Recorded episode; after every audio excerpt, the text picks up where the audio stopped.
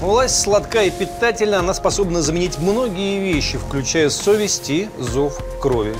Власть – лучший адвокат для некоторых. Самые большие проблемы в результате выборов на Украине могут иметь жители Донбасса. Их и так пятый год подряд бомбят, голодом морят, жгут огнем. Теперь они зачарованно смотрят, какая участь приготовлена для них дальше. Это ж сюжет для романа, для фильма, для эпопеи. Для уголовного дела, наконец.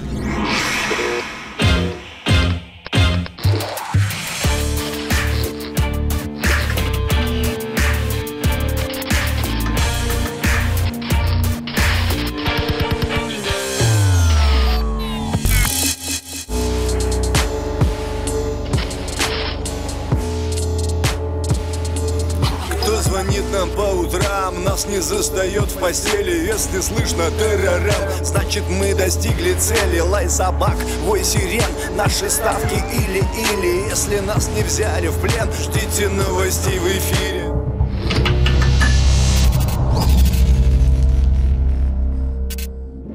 Смотришь на нынешнюю Украину, а точнее на самых заметных ее политических персонажей и думаешь, как же так возможно? Вы же в равной мере и в равной степени и украинцы, и русские. Иной раз русские даже больше, чем украинцы. И по происхождению, и по языку, и по, с позволению сказать, культуре. Мы не станем интриговать и таиться с ответом. Родина для некоторых там, где власть.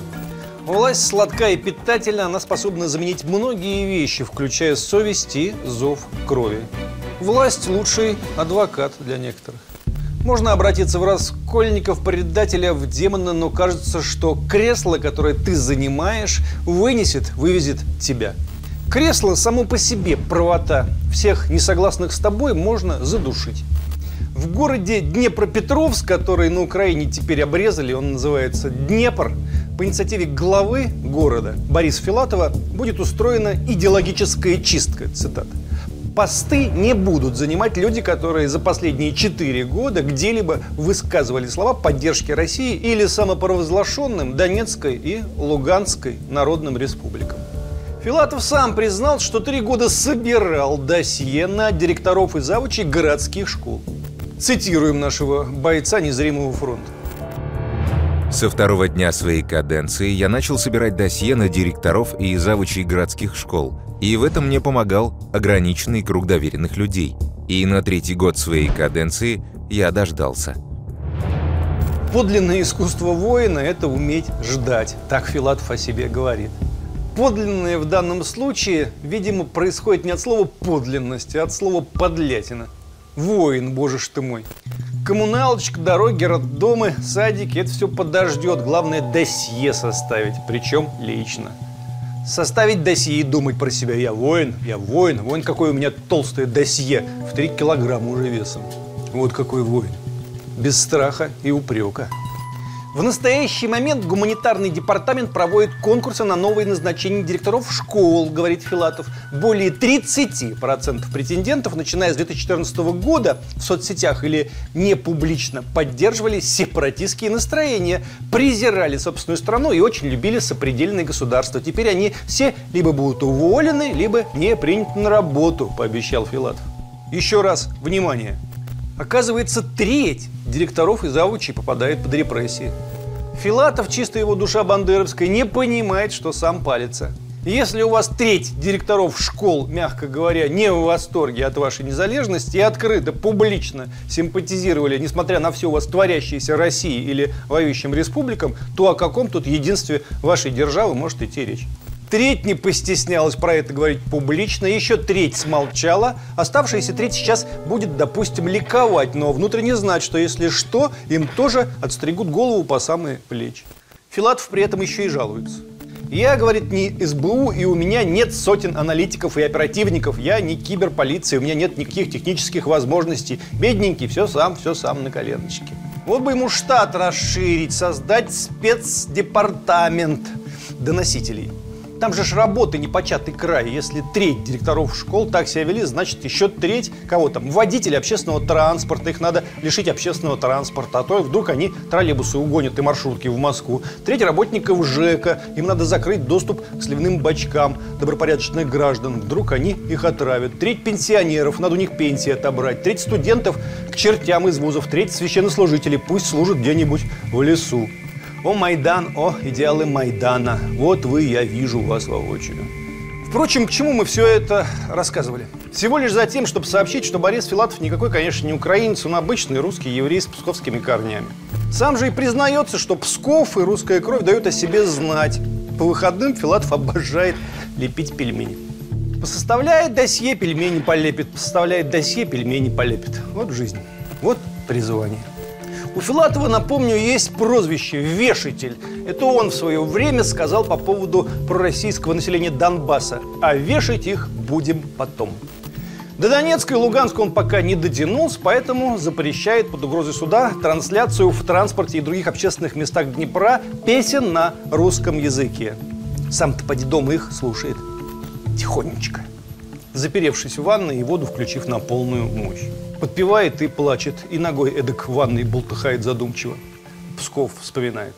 Ближайший друг и соратник русского еврея Борис Филатова, создатель запрещенного в России правого сектора Дмитрий Ярош.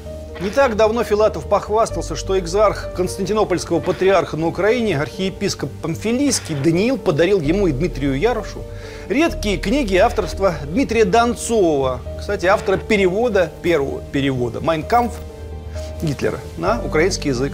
Донцов – один из идеологов украинского нацизма.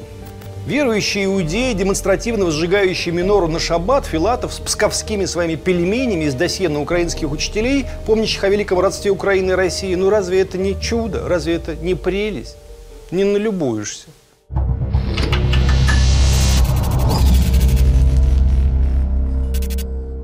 Отдельный разговор про украинского православного иерарха, передавшего Ярушу Филатову в подарок книги Донцова. В качестве экзарха Константинополя на Украине Даниил Зелинский представляет так называемую Украинскую православную церковь США. Она была основана в 1919 году националистически настроенными иммигрантами-украинцами. Число прихожан значительно выросло после окончания Отечественной войны, когда в США стали массово эмигрировать недобитые зеленые братья и их пособники. Русская православная церковь и другие поместные православные церкви считают УПЦ США раскольническим объединением. Первым предстоятелем у украинских раскольников из США был запрещенный в служении священник из Волынской губернии Иоанн Теодорович, один из первых сторонников украинской автокефалии. Об этом стоит вспомнить подробнее. После смерти Теодоровича в 1971 году украинскую церковь США возглавил Мстислав Скрипник – который в годы гражданской войны в России был адъютантом у Симона Петлюры.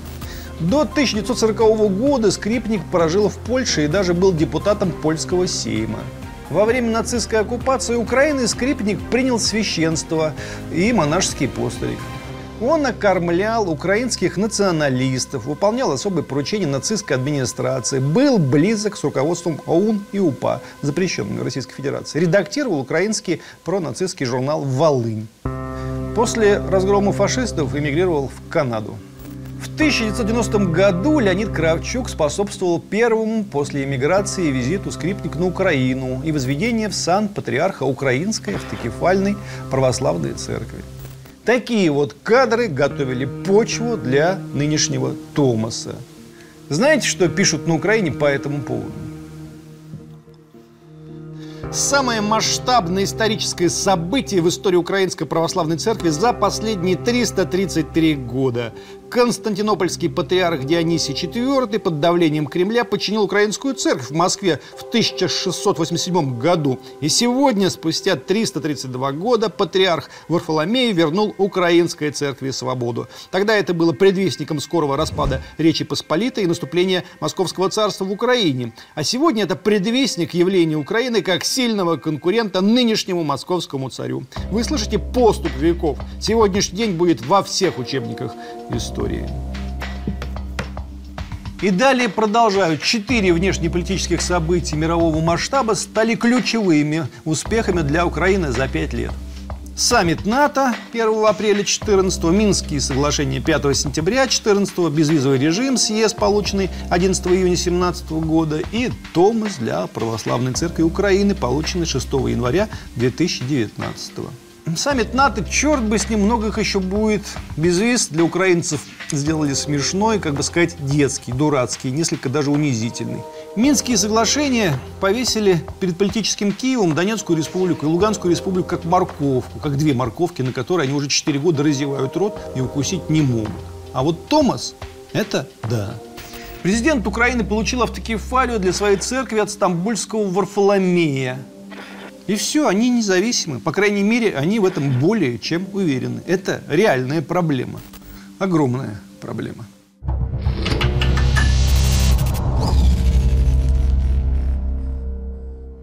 У них там праздник. Мы только в окошечко можем на него полюбоваться. И в очередной раз думать, как же так? Это же наши люди были, это же свои, это же одна кровь. Вот тот же самый Филарет Денисенко, патриарх в кавычках. Что это за человек? Михаил Антонович Денисенко, будущий филарет, родился 23 января 1929 года в селе Благодатное Амвросиевского района Донецкой области. Окончив среднюю школу, Денисенко поступил в Одесскую духовную семинарию. Окончив семинарию с отличием, Михаил Антонович поступил в Московскую духовную академию. Во время обучения на втором курсе Академии 1 января 1950 года принял монашеский постриг с наречением имени Филарет. В 50 году был рукоположен в иеродиакона, а в 51 году в иеромонаха. Он в Москве взрастал. Донецкий этот паренек. Взрастал в Москве у нас, сами растили. В 1953 году был назначен преподавателем Московской духовной академии. В 1956 году иеромонах Филарет Денисенко был назначен ректором Саратовской духовной семинарии с извинением сан-игумен. В январе 1962 года архимандрит Филарет Денисенко был избран епископом Лужским, викарием Ленинградской епархии. То есть в известном смысле он и Саратову земляк, и Санкт-Петербургу, и Москве, и Донецку. И только в июне 92 года митрополит Филарет Денисенко после своей блистательной, с позволения сказать, карьеры был извержен из сана, лишен всех степеней священства и всех прав, связанных с пребыванием в клире. Почему? Потому что выяснилось, что у монаха, каковым являлся Филарет, есть семья, жена и трое детей – Вера, Любовь и Андрей. Впоследствии дочь Вера в интервью рассказала, кто ее отец. Вот краткая выдержка из обращения Веры. Владыка использует маму для наведения мостов с властями в своих целях. Мама в открытую рассказывает о своих высоких знакомствах, любит фотографироваться с ними, чтобы все боялись ее и папу. Всегда после работы и службы ночевал Владыка вместе с мамой. Мы, дети, догадывались, что папе может быть очень плохо, если об этом узнают посторонние. Поэтому молчали относительно своего родства с Владыкой Филаретом. Однажды я слыхала, как мама спросила папу, «Миша, гражданское имя Филарета, а ты не боишься? Ведь могут узнать о том, что мы живем вместе. На это владыка ответил, не боюсь, потому что для верующих я монах, а для КГБ я женатый. Чтобы как-то выйти из этого непростого положения, в 92 году на Архиерейском соборе в Москве Филарету предложили уйти на покой. Митрополит Филарет, осознавая свою вину на соборе перед крестом, Евангелием и всем епископатам РПЦ, пообещал после возвращения на Украину сдать полномочия новому избраннику. Но, вернувшись в Киев, Филарет заявил на пресс-конференции 14 апреля, что уходить не собирается и таким образом стал клятва преступником. 14 апреля 1992 года состоялась пресс-конференция, на которой митрополит Филарет заявил – я прошел Голгофу. Такой собор был первым за 30 лет моего пребывания в архиерейском сане. Мне дана грамота патриарха Московского и всея Руси Алексея II в 1990 году на пожизненное возглавление УПЦ. Поэтому я считаю, что в нынешней сложной ситуации в Украине я не могу идти на поводу у архиереев РПЦ и оставить украинскую паству на произвол судьбы. Собор своим решением сместил митрополита Филарета с киевской кафедры с поста предстоятеля УПЦ, зачислил его за штат и запретил священнослужение. В ответ Филарет, призвав на помощь боевиков УНАУНСО, захватил Владимирский собор в Киеве, резиденцию митрополита, а также церковную кассу. 11 июня 1992 года в Москве в Свято-Даниловом монастыре под председательством святейшего патриарха стоялся архиерейский собор, специально созданный для рассмотрения дела митрополита Филарета Денисенко. Архиерейский собор в особенном судебном деянии постановил извергнуть митрополита Филарета Денисенко из сущего сана, лишив его всех степеней священства и всех прав, связанных с пребыванием в клире. Филарет не признал за собой вины и не подчинился решению собора. В октябре 1995 года сборищем Украинской Православной Церкви Киевского Патриархата Филарет избран был предстоятелем Украинской Православной Церкви Киевского Патриархата, патриархом Киевским и всея Руси Украины. Интронизация состоялась 22 октября 1995 года в Владимирском кафедральном соборе Киева. 21 февраля 1997 года на архиерейском соборе Русской Православной Церкви Свято-Даниловом монастыре в Москве был отлучен от церкви и предан анафеме, этот самый Филарет. Постановлением собора вину Филарету вменялось. Монах Филарет не внял обращенному к нему от лица матери церкви призывы к покаянию и продолжал в межсоборный период раскольническую деятельность, которую он простер за пределы русской православной церкви, содействуя углублению раскола в болгарской православной церкви и принимая в общение раскольников из других поместных православных церквей.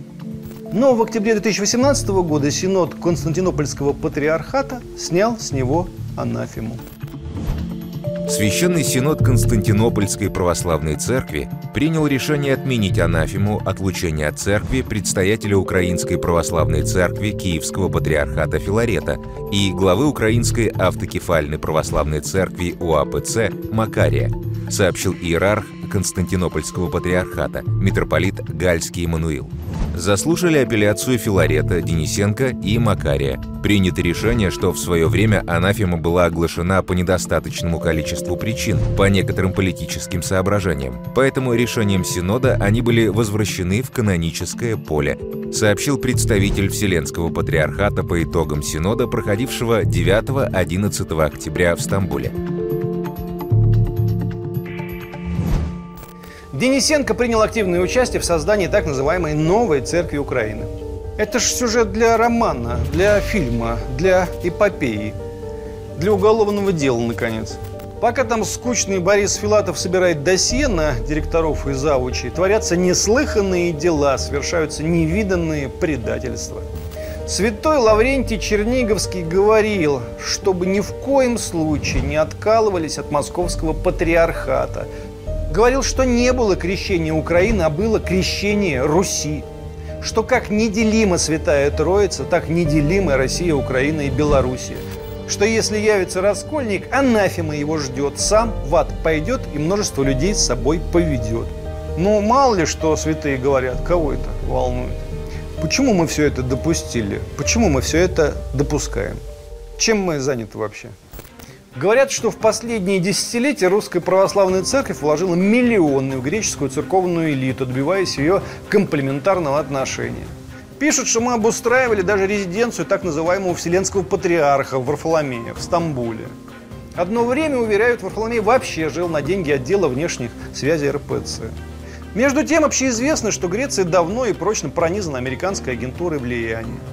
Ведь после Второй мировой войны Греция попала в зону влияния США и Англии. Многие греки до сих пор нам этого не могут простить. Но это, с позволения сказать, простые греки. Интеллигенции, коммунисты, простые наши православные братья, поэты, там, музыканты. Что касается политических и, более того, церковных элит, они играют свою игру. Свою, то есть проамериканскую, а не нашу. Россия наивно думала или думает до сих пор, что можно насыпать мешок денег, все равно у нас их много еще, и нас за это полюбят. А нас безжалостно кидают. И теперь мы разводим руками. Как же так? А так.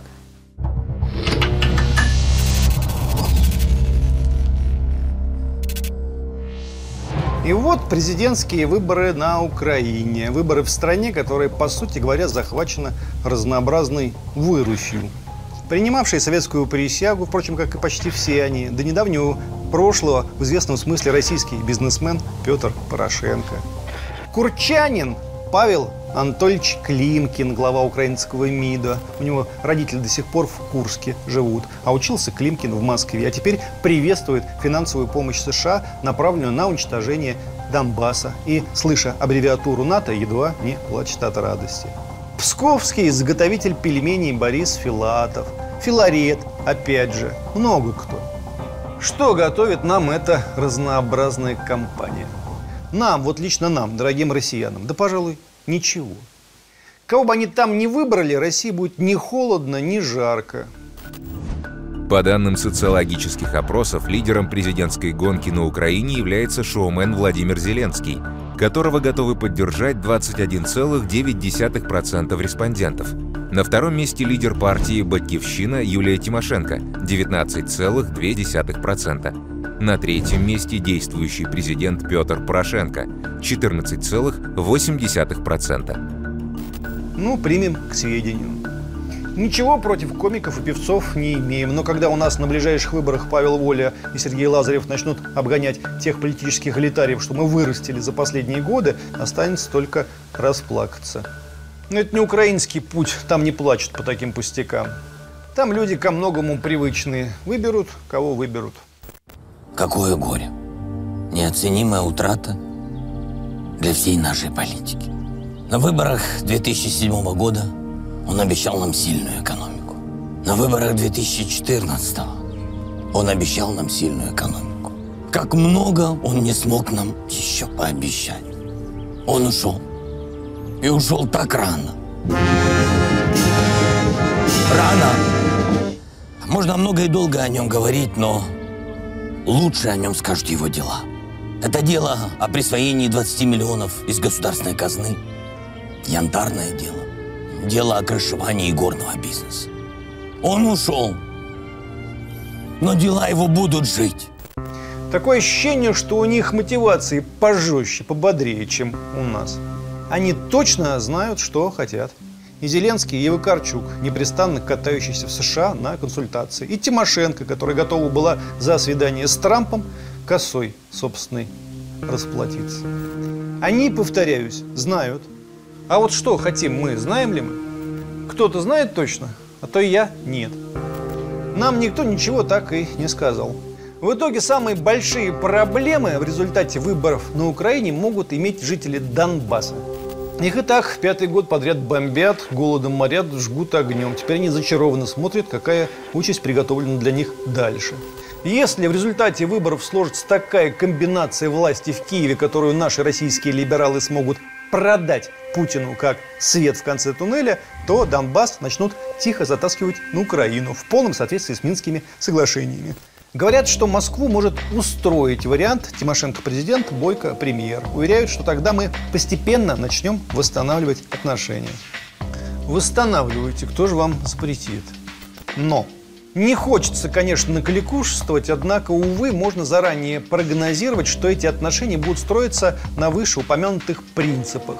Как с константинопольским Варфоломеем. Мешок денег они возьмут, конечно, у нас, только пульт управления у них все равно в других руках.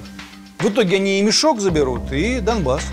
Едва ли кто-то станет прислушиваться к нашему тихому мнению, но, но мы все равно скажем.